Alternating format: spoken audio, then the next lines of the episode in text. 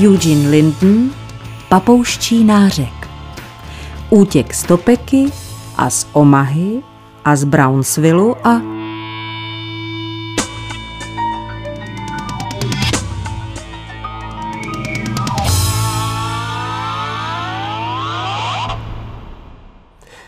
Rodina Valdenových má provazochodeckou tradici.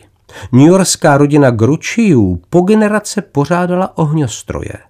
Huxleyové dávali po dvě staletí Británii vynikající vědce a myslitele. A pak je tu Jonathan, orangutan ze zoo Metropark a je mistrem v útěcích a jeho potomstvo jež utíkalo ze zoologických zahrad po celých spojených státech. Dcera tohoto orangutana Rudy šla přímo v otcových šlépějích z jednoho pavilonu do druhého. Nějakou dobu strávila v Lori Park v Tampě na Floridě, ale zinscenovala tolik útěků a pokusů o ně, že byla poslána zpět do Topeky, kde vyrůstala. Ještě než jsem v prosinci 1998 ukončil rozhovory s jedním bývalým Jonathanovým ošetřovatelem, řekl mi, že Jonathanův syn, Joseph, utekl ze zoologické zahrady v Kansas City ve státě Missouri. Útěk to byl prajednoduchý. Joseph prostě vzal gumovou pneumatiku, kterou dostal na hraní, položil ji na drát nabitý elektřinou, jímž byl obehnán jeho výběh a tak se dostal ven. V době, kdy jsem četl korekturu této kapitoly, přišla zpráva, že opět utekl sám Jonathan, tentokrát ze zoo Metropark v Clevelandu. Jonathan přizpůsoboval únikovou strategii momentálním situacím. Před několika lety byl v Los Angeleské zoo umístěn do nového výběhu, kde měli orangutani větší volný prostor. Jedním z hlavních rysů tohoto prostoru byl pěkný strom uprostřed výběhu.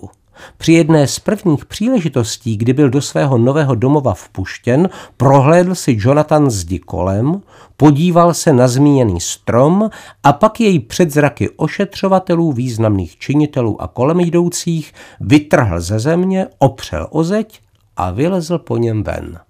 Nemohli se dostat ven nějakou jednoduchou strategií, jakou bylo vytržení stromu, uchýlil se Jonathan k rafinovanějším postupům. Budova nazvaná Objevujeme lidoopy v Topecké zoo má svůj venkovní výběh spojený chodbou s vnitřním komplexem klecí. Klece jsou propojeny chodbou, která se uzavírá gilotinovými dveřmi. Protože jsou orangutani mimořádně silní, horní okraj těchto dveří zajišťují jakési petlice z kolíky. Když jsou dveře zavřeny, jejich horní část zapadne mezi dvě desky.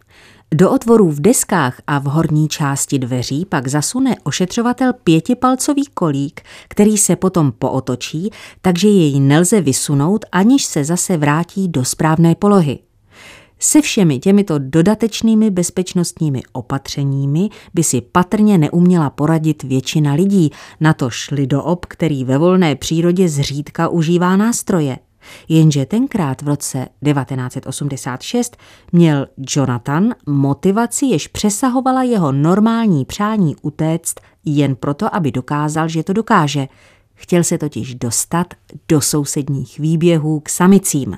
Zprvu se pokoušel rozličnými způsoby vyzrát na bezpečnostní systémy. Dával seno pod dveře své klece, aby se nemohli úplně dovřít a pak se je svou úžasnou silou snažil zvednout. Jindy se pokoušel dveře zablokovat kolíkem a když šel ošetřovatel dolů, aby dveře uvolnil, Jonathan se schoval a zkoušel ho chytit za kotník. Pak přišel Jonathan s novou strategií.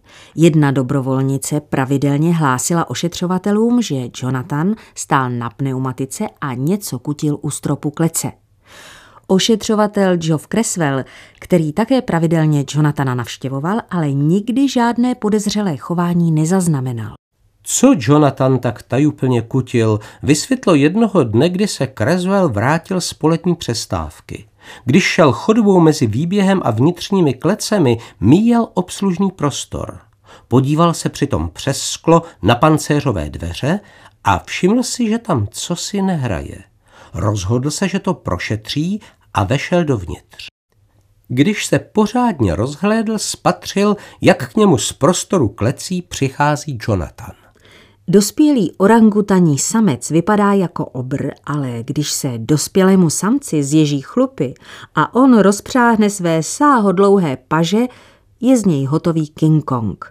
Není divu, že někteří lidé, kteří natrefili na orangutana v divočině, prohlašovali, že je tři metry vysoký. Joff nečekal, až bude moci Jonathana přeměřit a spěšně proklouzl pancéřovými dveřmi z obslužného prostoru do kuchyně a zabouchl je za sebou. Jonathan přišel ke dveřím, opřel se o ně a začal tahat za kliku. Neotevřel je sice, ale podařilo se mu je prohnout. Při pozdější rekonstrukci útěku ošetřovatelé usoudili, že Jonathan kusem lepenky dosáhl na kolík a tak dlouho do něj šťouchal, až jej dostal do polohy, v níž jej pomocí téhož kusu lepenky vysunul ven. Jonathan ošetřovatelům rekonstrukci usnadnil tím, že sotva byl zpátky v kleci, pokoušel se kolík vytlačit znova. Jonathan zřejmě sledoval ošetřovatele a přišel na to, jak se dveře ovládají a jak se zajišťuje ona petlice. Joff se také domníval, že Jonathan dělal rozdíl mezi postavením ošetřovatelů.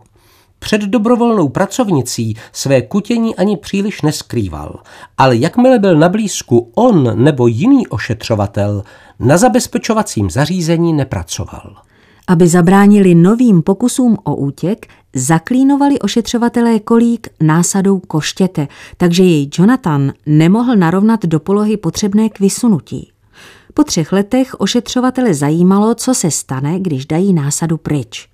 Jonathan ani chvíli neváhal a začal se kolíkem okamžitě zabývat znovu. Kdykoliv se naskytla příležitost, uspořádal Jonathan další útěky. V jednom případě se dostal z provizorní klece a žebříkem, který tam někdo nechal, útočil proti slabšímu místu v pancéřových dveřích. Jindy využil toho, že nedopatřením zůstaly otevřeny dveře. Ošetřovatelé už ho našli v ústředním prostoru, strhl ze zdi hadici a vodou plnil hrnky, které pak vyléval do vědra. Pak si zkusil natáhnout holínky a gumové rukavice, sebral ždímací koště a začal se opičit po uklízeči stírajícím podlahu.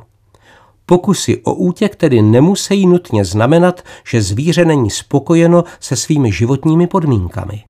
Lidoopy vědí, že klec v zoo znamená potravu a bezpečí a bez pochyby si uvědomují, že jejich ličtí žalářníci to s nimi myslí dobře.